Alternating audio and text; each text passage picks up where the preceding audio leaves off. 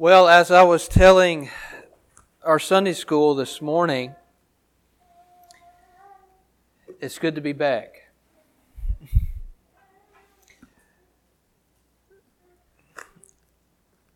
Besides the heat, that is. I wasn't looking forward to that. But most of you are aware that my wife and I, for the past couple of weeks, really just 10 days, were we were on vacation.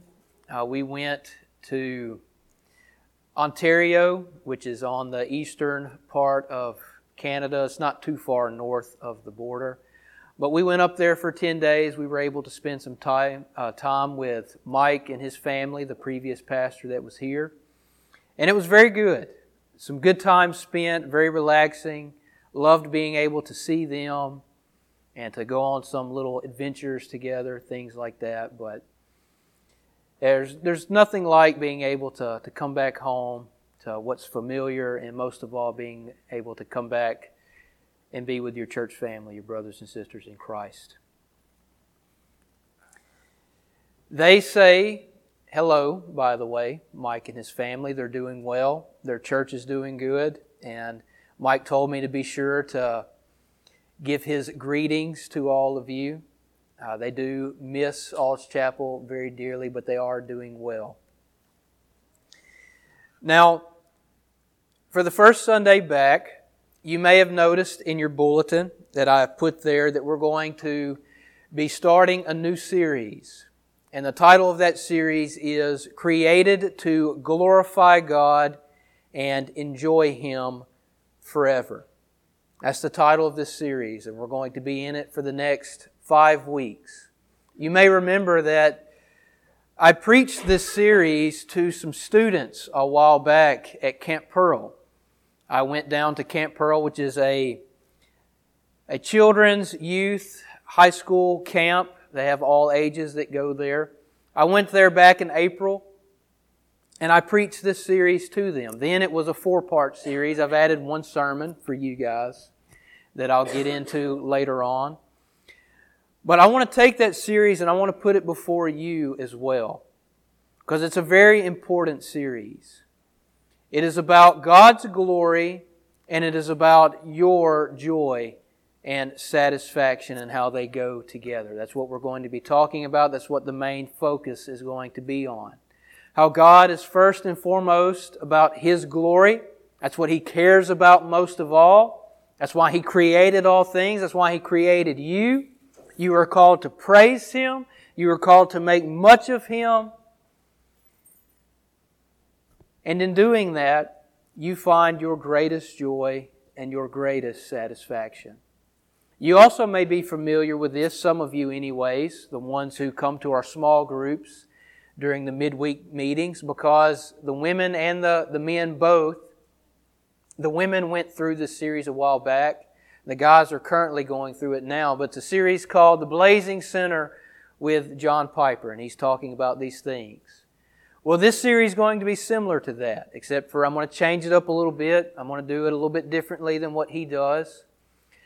Basically, what we're going to do in our five weeks in this series is we're going to take the four part division creation, fall, redemption, restoration. If you're not aware, you can divide the Bible with those four divisions. So we're going to walk through those divisions, and I'm going to add one sermon in the midst of that. But we're going to walk through those divisions focusing on this theme God's glory and our joy being found in it. So that's how the series is going to go. And now I want to put the question before you, you know, what's the big deal as we start this series? What's the big deal with this joy stuff? What's the big deal with me talking about joy so much? I had a meeting a while back with some of our church members, and one of them said to me, You know, you talk about joy a lot, Ron when you're up there in the pulpit. You talk about joy a lot. You talk about joy, you talk about satisfaction, you talk about Christ being our treasure, our highest treasure, the thing that's, or the person who's most valuable above all else. What's the big deal? And talking about these things. Why is it so important? I talk about these things so much. I talk about joy. I talk about God's glory. I talk about your satisfaction being found in it so much because it is critical in not only you understanding the Bible and what it's all about, but in understanding your existence. Why you were created. Why you exist. And what your purpose is. In understanding these truths, God's glory, and how our joy is found in it, you will be able to understand why God has created you, what your purpose is. You will be able to understand better the world around you. You know, it will shape your worldview, how you view the world around you. So these are critical truths. Now, some of these things are going to be challenging. Some of the things that we're going to look at, particularly in the second sermon next week. But as I told the, the youth group that I preached to back in April, I don't feel bad for preaching challenging things. Because you are challenged every day when you turn your TV on, or when you listen to the radio, or when you read books, or whatever it may be. For those of you who are still in school, or for those of you who are in college, you are challenged every day with worldview shaping truths. So I don't feel bad about putting these before you. Now, I don't mean to intimidate you. You know, I'm going to do my best to put these before you in a simple way. But, you know, how simple can you make God's glory and things like that? You can't make them all that simple. So they're going to be challenging, but it's going to be good. And I remember whenever I was a new Christian, had not been a Christian for very long, started coming to this church. I remember very vividly after the services I would I would stay, I would talk with Mike, you know, I had tons of questions about different things. I would stay, I'd talk to him and he ended up inviting me uh, to the Wednesday night youth group that they had at the time. And I went, started meeting with them, and that's what they were talking about these truths that we're about to be going through. This is what they were studying at the time. And for me, that was critical because growing up, I knew who God was. I knew who Jesus Christ was. But as I told the guys in our Wednesday night studies recently, to me, Jesus Christ, yes, He was necessary to be saved, but to me, He was the divine fun sucker. That's how I thought of Jesus. Jesus existed to save you from your sin, but in the process, He sucked all your fun away. You know, He took away all that was good, everything that you wanted to do, you know, hanging out with your friends or whatever it was at the time that I had on my mind. That's how I view Jesus. And then I sat there and listened to these truths, and they just swept over me like a, a tsunami you know, like a, a tidal wave.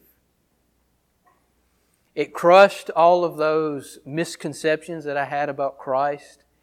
And it showed me that instead of Him being the divine fun sucker, He is instead the most beautiful person that has ever existed. And that in Him and in His glory and in the glory of God being made known in Him, that's where I find satisfaction.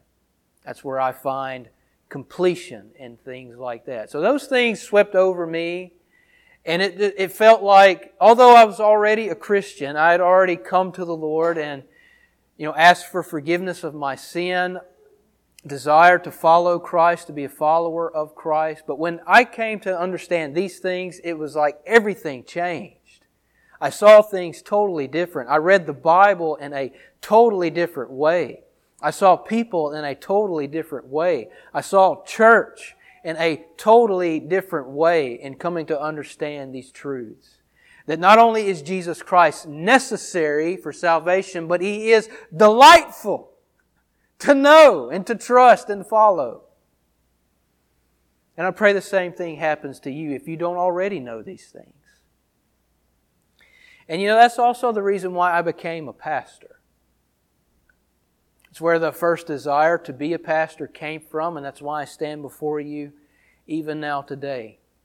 I didn't become a pastor because I felt like I was particularly smart, that I was a good speaker, that I was good with words, grammar, prepositional phrases, putting things together, vocabulary. I, I didn't think I was particularly gifted in that area. I didn't become a pastor because I thought I was given a a special gift in the area of study and things like that. Now, I know the Lord has given me a spiritual gift to teach as He gives you spiritual gifts in different varieties and things like that. I do understand and know that.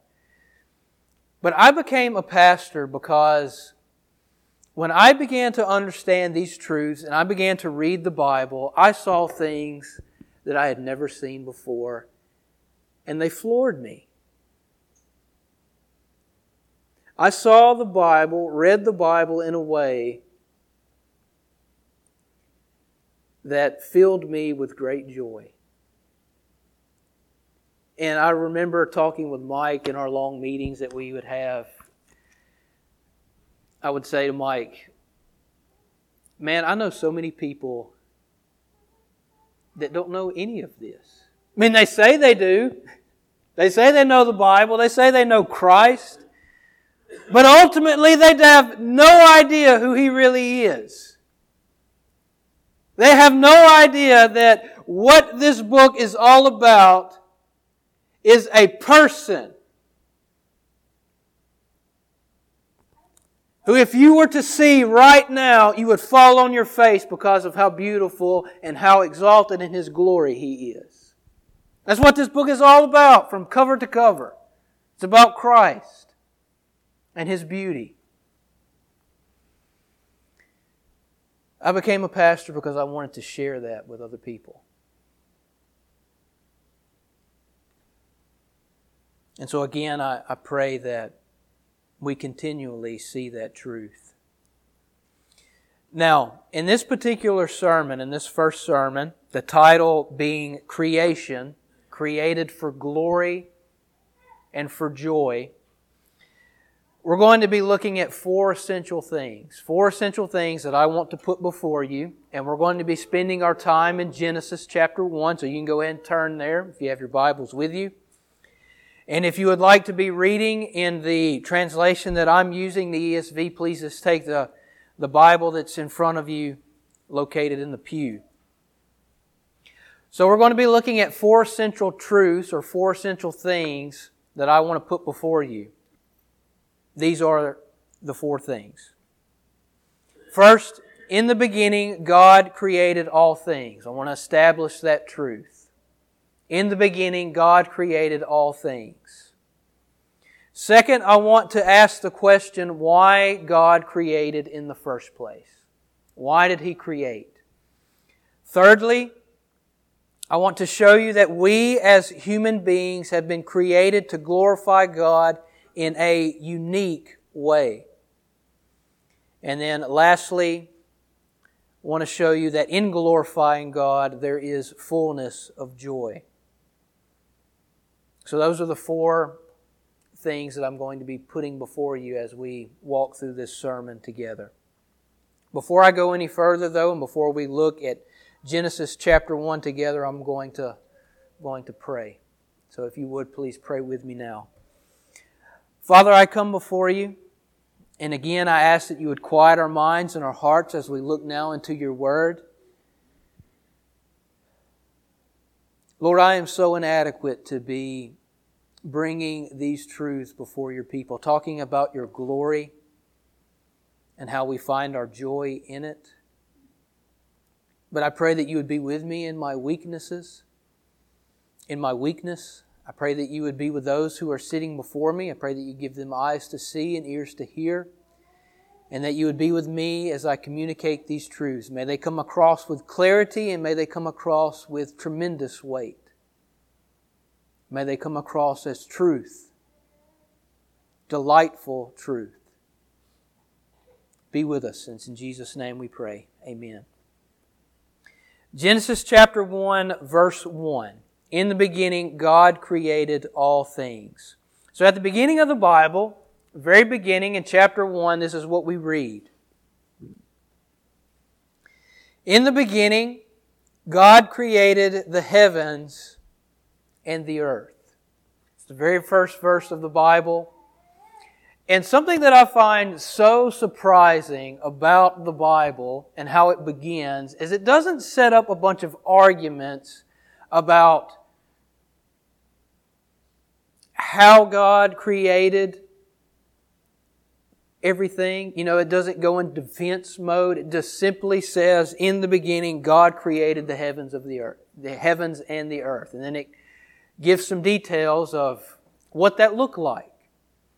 But it, the Bible doesn't sit here and argue with you about it. Now, there are parts in the Bible that do, but here at the very beginning, it just puts this truth before you as reality. This is what happened. In the beginning, God created the heavens and the earth.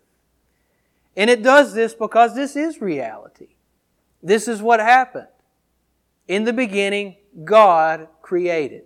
Now, of course, as we all know, there are some who reject this truth. There are some who argue against it. There are disputes against intelligent design, as it's known in the scientific world. There are many scientists who try to come up with different theories and things like that to disprove, disprove God, His existence, and how He created the world and things like that. And I don't have time to get into all the different theories that they have. There are many.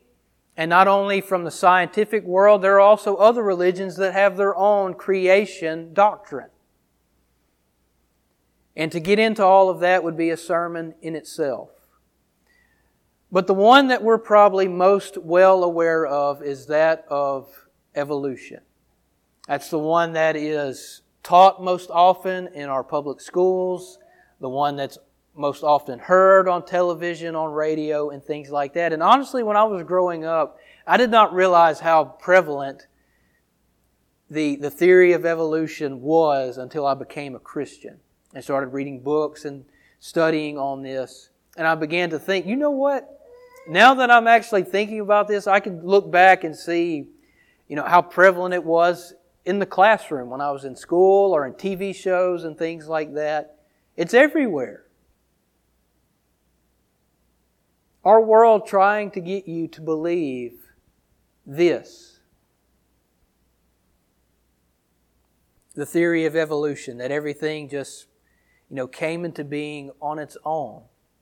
It came into being on its own. There's no God behind it, no intelligent being. It just came into existence. Now, there's also a lot of evidence on the other side of this argument, coming from the Christian perspective, coming from Christian, I don't want to say Christian science because science is just simply science, but there are Christian scientists who work hard in the, the realm of science, trying to show that evolution is not all that it's cracked up to be, that there are a lot of holes in their argument. Again, I don't have time to get into those arguments because that would be a sermon in itself as well. But what I do want to say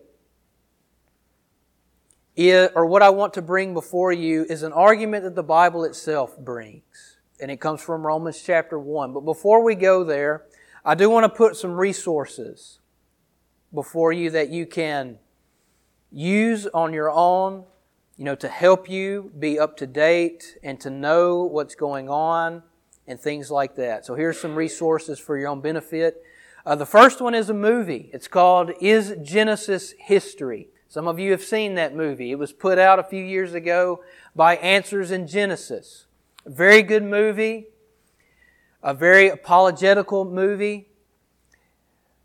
It's basically a movie about these different Christian scientists, biologists, uh, different people. I can't remember what all people are in the movie, in the documentary, but they are putting their arguments against evolution and showing how the Bible is not just, you know, a fantasy. It's not just a story. What God says here in Genesis, it's real and it can, it's a firm foundation to stand on and science actually backs this up. So that's one resource that you guys can take advantage of. The next one is a book written by Timothy Keller and it's called The Reason for God. This book is especially helpful for people who are skeptical about these things. He wrote this book having skeptics in mind. And the last one I want to bring before you is a book written by Jared Wilson called Unparalleled. Now, this book has the, the aim of showing how the uniqueness of Christianity shows its authenticity. The uniqueness of Christianity shows how genuine it is, how authentic it is in relation to the other religions and things like that. So that is also a good resource for you to look into as well. But now to, to Romans chapter 1. This is one of the arguments that the Bible itself puts before us. So in Romans chapter 1, this is the Apostle Paul writing to the Roman Christians, and he says this For the wrath of God is revealed from heaven against all ungodliness and unrighteousness of men who by their unrighteousness suppress the truth. For what can be known about God is plain to them, because God has shown it to them. For his invisible attributes, namely his eternal power and divine nature, have been clearly perceived ever since the creation of the world in the things that have been made. So they are without excuse. So the argument that Paul puts before the Romans here in Romans chapter 1 is this. Deep down within us, we all know as we look out into creation and see the things that have been made, we know that this just didn't come into being. We know that there is a God and that He created these things. Because as He says, for what can be known about God is plain to them because God has shown it to them. So why don't they believe? Paul says this Who by their unrighteousness suppress the truth.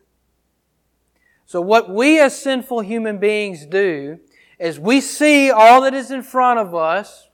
Deep down, we know that it's come from somewhere, somebody creating it, and we take that truth, and in our sin and in our rebellion, we say, I don't want to see that. I don't want to know that. We press it down out of sight, we hide it, we suppress it. And we come up with other theories and arguments to take its place. Deep down, that's going, that's what goes on within our hearts as we reject the truth of God and His existence. That's the argument the Bible puts before us.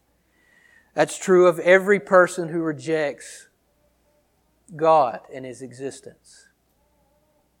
God has made plain the truth to them in His creation, and in our sin and our rebellion, we take it and we suppress that truth.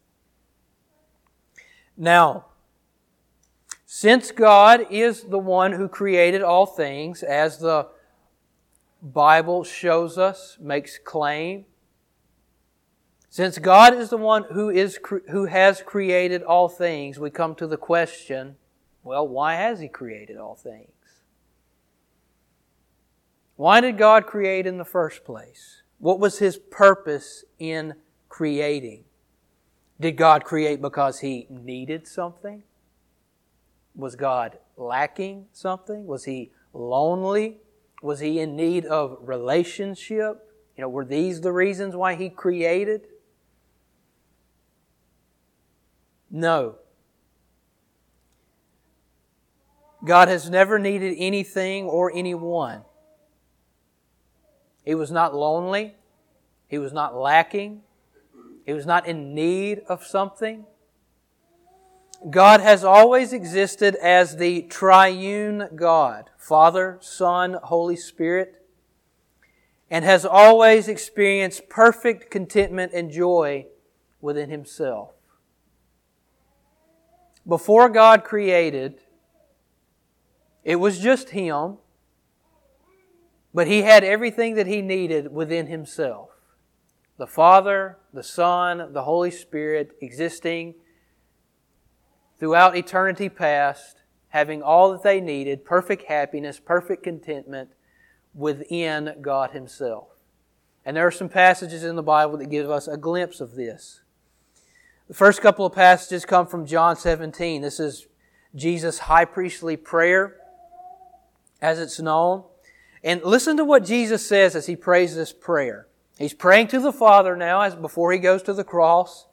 In verse 5, he says, And now, Father, glorify me in your presence with the glory that I had with you before the world existed the glory that I had with you before the world existed. Again in verse 24 of chapter 17. Father, I desire that they also, whom you have given me, may be with me where I am, to see my glory that you have given me because you loved me before the foundation of the world. So in Jesus' prayer here, we get a glimpse of what it was like when it was just God Himself. Before there was anything else, the Father, the Son, the Holy Spirit enjoyed perfect relationship with one another, loving one another, having contentment within one another, and they shared glory with one another. So God was not lonely. He was not unhappy and he was not in need of anything. Listen to these texts. Exodus chapter 3, verse 14. God said to Moses, I am who I am. Very familiar text. When God told this, or whenever this is God revealing His name to Moses in this verse, when, when God revealed His name, his personal name to Moses in this moment. He was primarily talking about his, his faithfulness because you remember he was about to send Moses into Egypt, telling him, hey, bring my people back. And Moses was looking for some surety, some foundation to stand on. Hey, how do I know you're going to be with me? Things like that. And God says, well, I am who I am. In other words, what I say, you can bank on. My promises are sure because I am who I am. I'm unchanging. What I say, the promises that, are that I make will not change. But also, within this name of God, we also are shown God's self-sufficiency. Because as God says, I am who I am, He's showing that He's not dependent on anybody else. Because if God was dependent on somebody else for his faithfulness or for his happiness or anything else, then he wouldn't be all that faithful, would he, if he was dependent on somebody else? We also see this in the picture of the burning bush as God makes known his name to Moses, as he's speaking to Moses. You remember the bush was burning. But the bush was not actually being consumed by the flame. I mean, it was surrounded by the fire, but it wasn't actually burning the bush up. And so, what that's showing is that the fire had its own source, its own energy source to burn within itself, as Sinclair Ferguson said in one of his sermons. The fire that was burning had its energy source to burn within itself. And that is a picture of who God is, as He says, I am who I am. Everything that God is, everything that He requires, that He needs, although He has no needs, is within Himself. He is who He is. Job 41 11. God says, Who is first given to me that I should repay him? Whatever is under the whole heaven is mine. Psalm 50, 10 to 12. For every beast of the forest is mine, the cattle on a thousand hills. I know all the birds of the hills, and all that moves in the field is mine. If I were hungry, I would not tell you, for the world in its fullness are mine. Acts 17, 24 to 25. The God who made the world and everything in it, being Lord of heaven and earth, does not live in temples made by man, nor is he served by human hands as though he needed anything, since he himself gives to all mankind life and breath and everything. God is in need of nothing. He's not dependent upon anything else or anyone else. Life, breath, Everything is found within God Himself. So, since God is in need of nothing and He is totally content within Himself, we're still at the question of why then did He create? You know, what was His purpose in creating? If He wasn't in need of anything, if He was perfectly happy within Himself, why would He create us and everything in this world?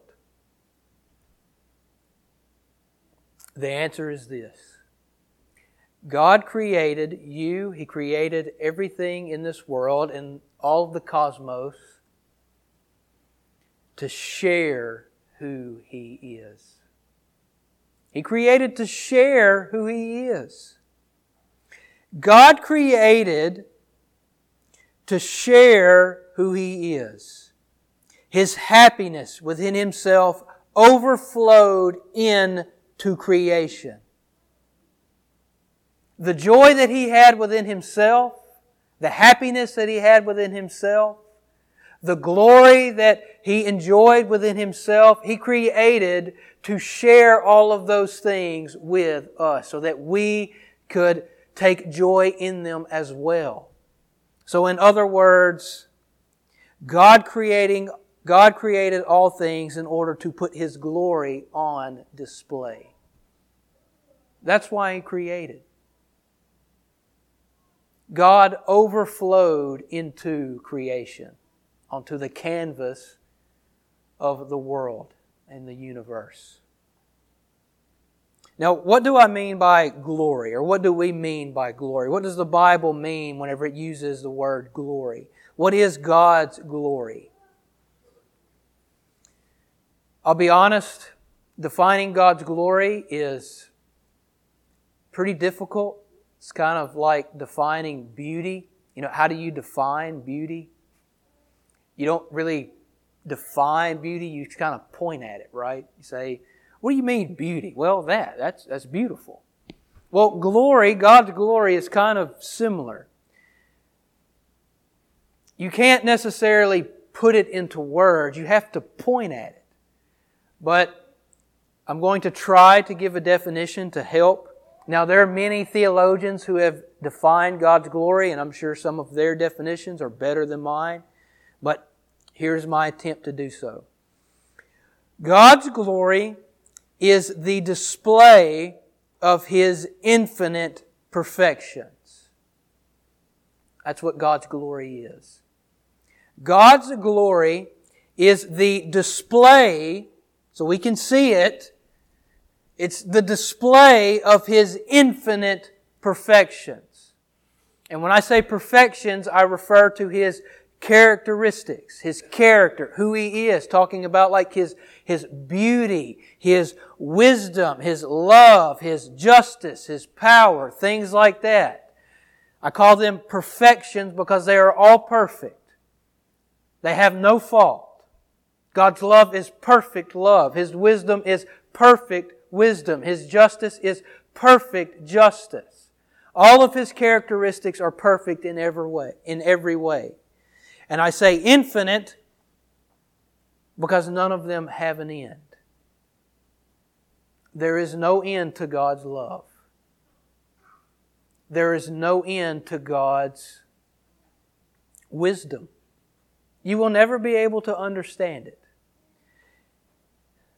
There is no end to God's power. There is no end to God's beauty. So therefore, I say God's glory is the display of His infinite perfections. And God is always about His glory first and foremost. It is always at the forefront of everything that He does. Psalm 19 verse 1. The heavens declare the glory of God, and the sky above proclaims His handiwork. So in creation, whatever you see, whatever you behold, you know, all of the beautiful scenery there is to look at, all the wonderful food there is to taste, and countless other things that we could name, all of those things are about God's glory. As Psalm 19, 1 says, the heavens declare the glory of God.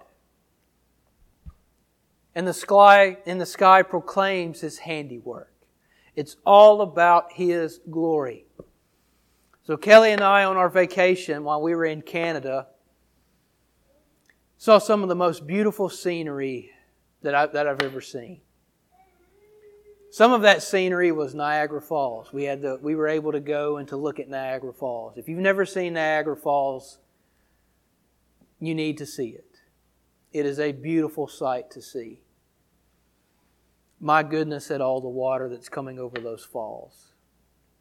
I can't remember how many gallons a minute are coming over. I think it's something like 34 million gallons per minute coming over those falls. And that's with the falls being regulated by like power, uh, power generators and things like that that we've put there to harness some of the energy.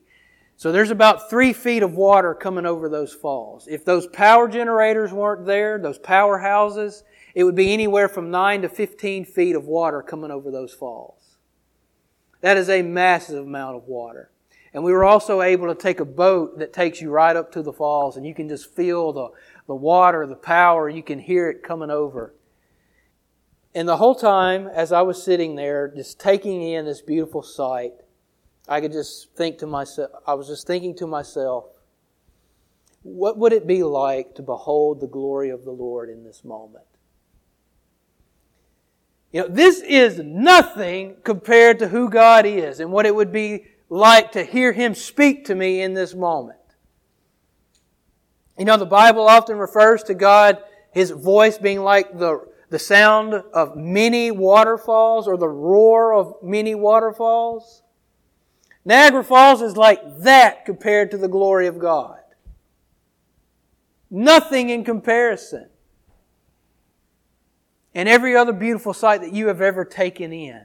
It is just a piece of who God is. It's just a little small picture. It's communicating to you what God is like and what it is like to know Him, His beauty and things like that. Every time you take a bite of good food, and I know we love food in the South, in this area, here at this church, Every time you take a bite of good food and the flavors just burst in your mouth, it's because of the goodness of God.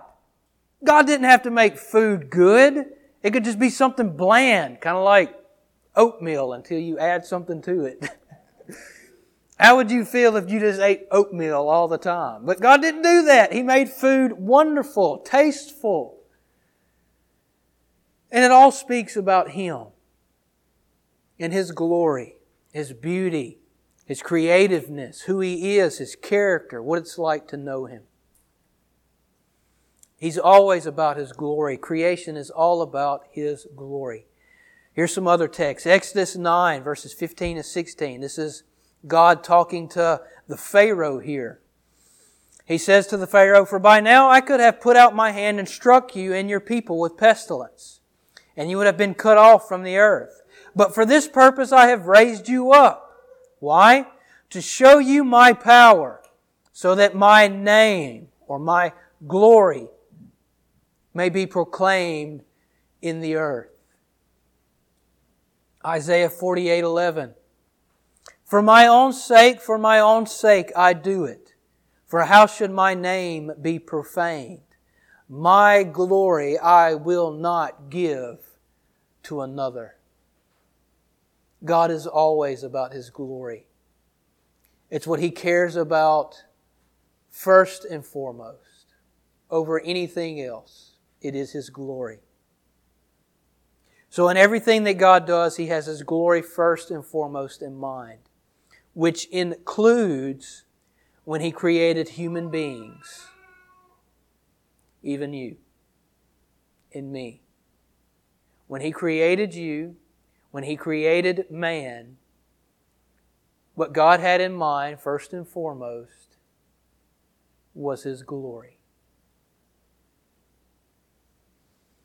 And when He created us, He created us to make much of Him or bring glory to Him in a very unique way, in a way that no other creature or part of creation is able to bring glory to God.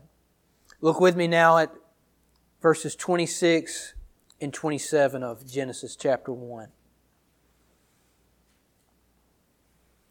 Verse 26 Then God said, let us make man in our own image, after our likeness, and let them have dominion over the fish of the sea, and over the birds of the heavens, and over the livestock, and over all the earth, and every creeping thing that creeps on the earth. So God created man in his own image. In the image of God, he created him. Male and female, he created them. When God created man, he created him in a way that he did not create anything else. We were created to reflect and to make much of God in a way that, say, a squirrel, I don't know why I'm thinking about a squirrel, but it's the first thing that comes to my mind, that a squirrel cannot, or any other creature, animal, things like that, can glorify God. They do glorify God. But they cannot glorify God like you and I can glorify God because we have been made in His very image. We reflect God's glory in ways like no other part of creation. And here's some examples of this. We are a creative people.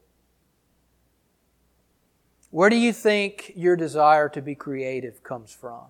You know, we as a human race love to be creative. Where do you think artists come from? Painters, modelers, you know, people that make like ice sculptures or sculptures out of clay or whatever. You know, this creative ability that we have. That comes from God. Him being creative. Us being made in His image, we are also creative. We have the ability to have relationships with other people. Relationships like friendship, close friendship marriage, the marriage relationship, and things like that. Yes, animals can have a type of relationship. You know, they sometimes travel in packs and herds and things like that, but it's nowhere near in comparison to what a human relationship is like. The complexity of it, the intimacy of it. Where do you think that comes from? God, in His very essence, is relationship. The Father, the Son, the Holy Spirit, having that relationship within Himself, that pours over into us, being created in His image. We desire to work, organize, and to improve things. You know, we love to work hard and then step back and just take in how good of a job we may have done. You know, if you're a carpenter or, or something like that, if you build something and you just step back and you just, you, you find delight in what you've done, or if you just mown your yard, mowed your yard. You know, I like to do this when I mow my yard, step back and man, that looks nice. Or other things like that. Where do you think that comes from? What did God do whenever He created everything? He stepped back and He said, It is good. It is very good. We do that because we are created in the image of God. Animals don't do that. They could care less what they make looks like. You know, we were going through a study a while back with Wayne Grudem, and he was talking about creation. He said, if you notice, you know, a bird's nest looks the same as it did a thousand years ago. They build the same type of nest. They haven't really improved anything. But what do our homes look like? Totally different. And we're always seeking to improve and make things better. It's because we've been created in the image of God. This is what Psalm 8 says about our uniqueness. The psalmist writes, When I look at your heavens, the work of your fingers, the moon and the stars which you have set in place, what is man that you are mindful of him? Yet you have made him a little lower than the heavenly beings and crowned him with glory and honor. You have given him dominion over the works of your hands. You have put all things under his feet. We are unique, created in God's image. And in all of our uniqueness, we are called to give God the praise. We are called to glorify Him in it. 1 Corinthians 10, verse 31. So whether you eat or drink or whatever you do, do all to the glory of God.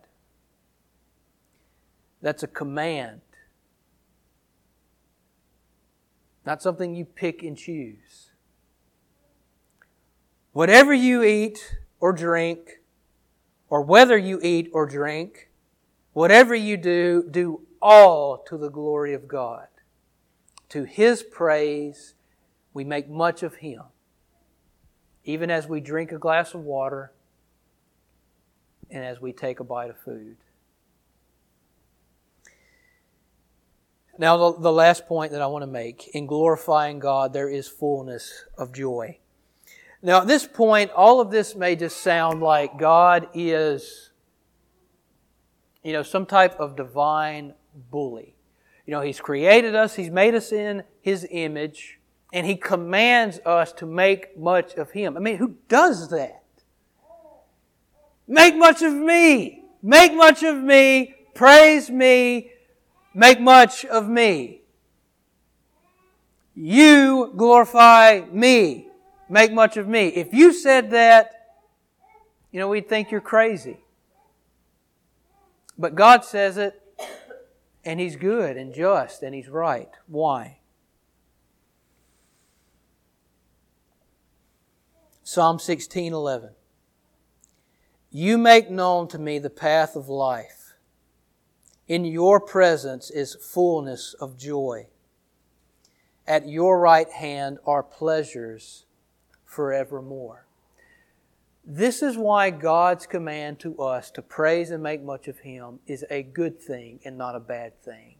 Because if God was not about Himself first and foremost, and instead was about you first and foremost, there would be no, as Psalm 16 says, there would be no path of life. There would be no fullness of joy. There would be no pleasures forevermore. Because where does the psalmist say those things are found? Not in your presence, but in God's. In knowing Him, right? So if God was first and foremost about you, making much of you, he wouldn't love you because he would be giving you something secondary. Because you cannot give yourself fullness of joy and satisfaction. I cannot give you fullness of joy and satisfaction. Your wife, your husband, your girlfriend, your boyfriend, your mother, your father, your sisters, or whoever, your brothers, your siblings, they cannot give you satisfaction. It's only found in the presence of God. So if God was not passionate for His own glory and making it known above all things and commanding us to praise Him, He would be hating us because He would be holding back what is most valuable. He would be holding back the one thing that can ultimately satisfy us. As Psalm 16 says, Himself and His glory. And that is what you were made for. That is why God created you. He created you to know and to experience His glory and to praise Him for it And in praising Him for it, He gets the glory, and we in return get the greatest joy. God gets the glory. He's exalted to the proper place, and we get the joy that's found only there. And this is what Adam and Eve experienced in the very beginning in the Garden of Eden. Verse 25 of chapter 2 in Genesis. And the man and his wife were both naked and were not ashamed. They were naked and not ashamed. They weren't just physically naked, they were also spiritually naked. They were exposed before each other. There was nothing to be ashamed of, they had nothing to hide. All was put out to where it could be seen. In the presence of God, in the presence of one another. They glorified God as they were created to, and they received joy as they were created to, and they loved one another as they were created to. They experienced perfection. So as I close this morning, we we end up with the question of, you know, what happened, right? If it was perfect then, then why do we experience what we experience now? What happened to the good creation that God made? Why do humans instead of glorifying God and enjoying Him now hate Him and oppose Him in many ways? And why do we, even as Christians, still struggle with these things? You know, why do we still struggle to make much of God and to enjoy Him? We'll begin to see that next week as we look at the fall of creation. One more thing that I want to bring before you before I close in prayer. We're going to be talking about the gospel. We're going to be seeing how Christ restores all of these things, you know, how he makes all of this right.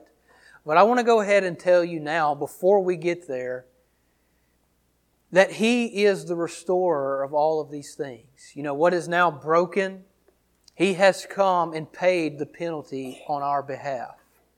Our sin, our rebellion. He took all of that upon himself. And so, if you want to experience this joy that we've been talking about, what you're created for, the only way to experience is if you go through Christ, if you come to Him. It is found in no other place. So this morning, if you do not know this joy that God has created you for, go to Him.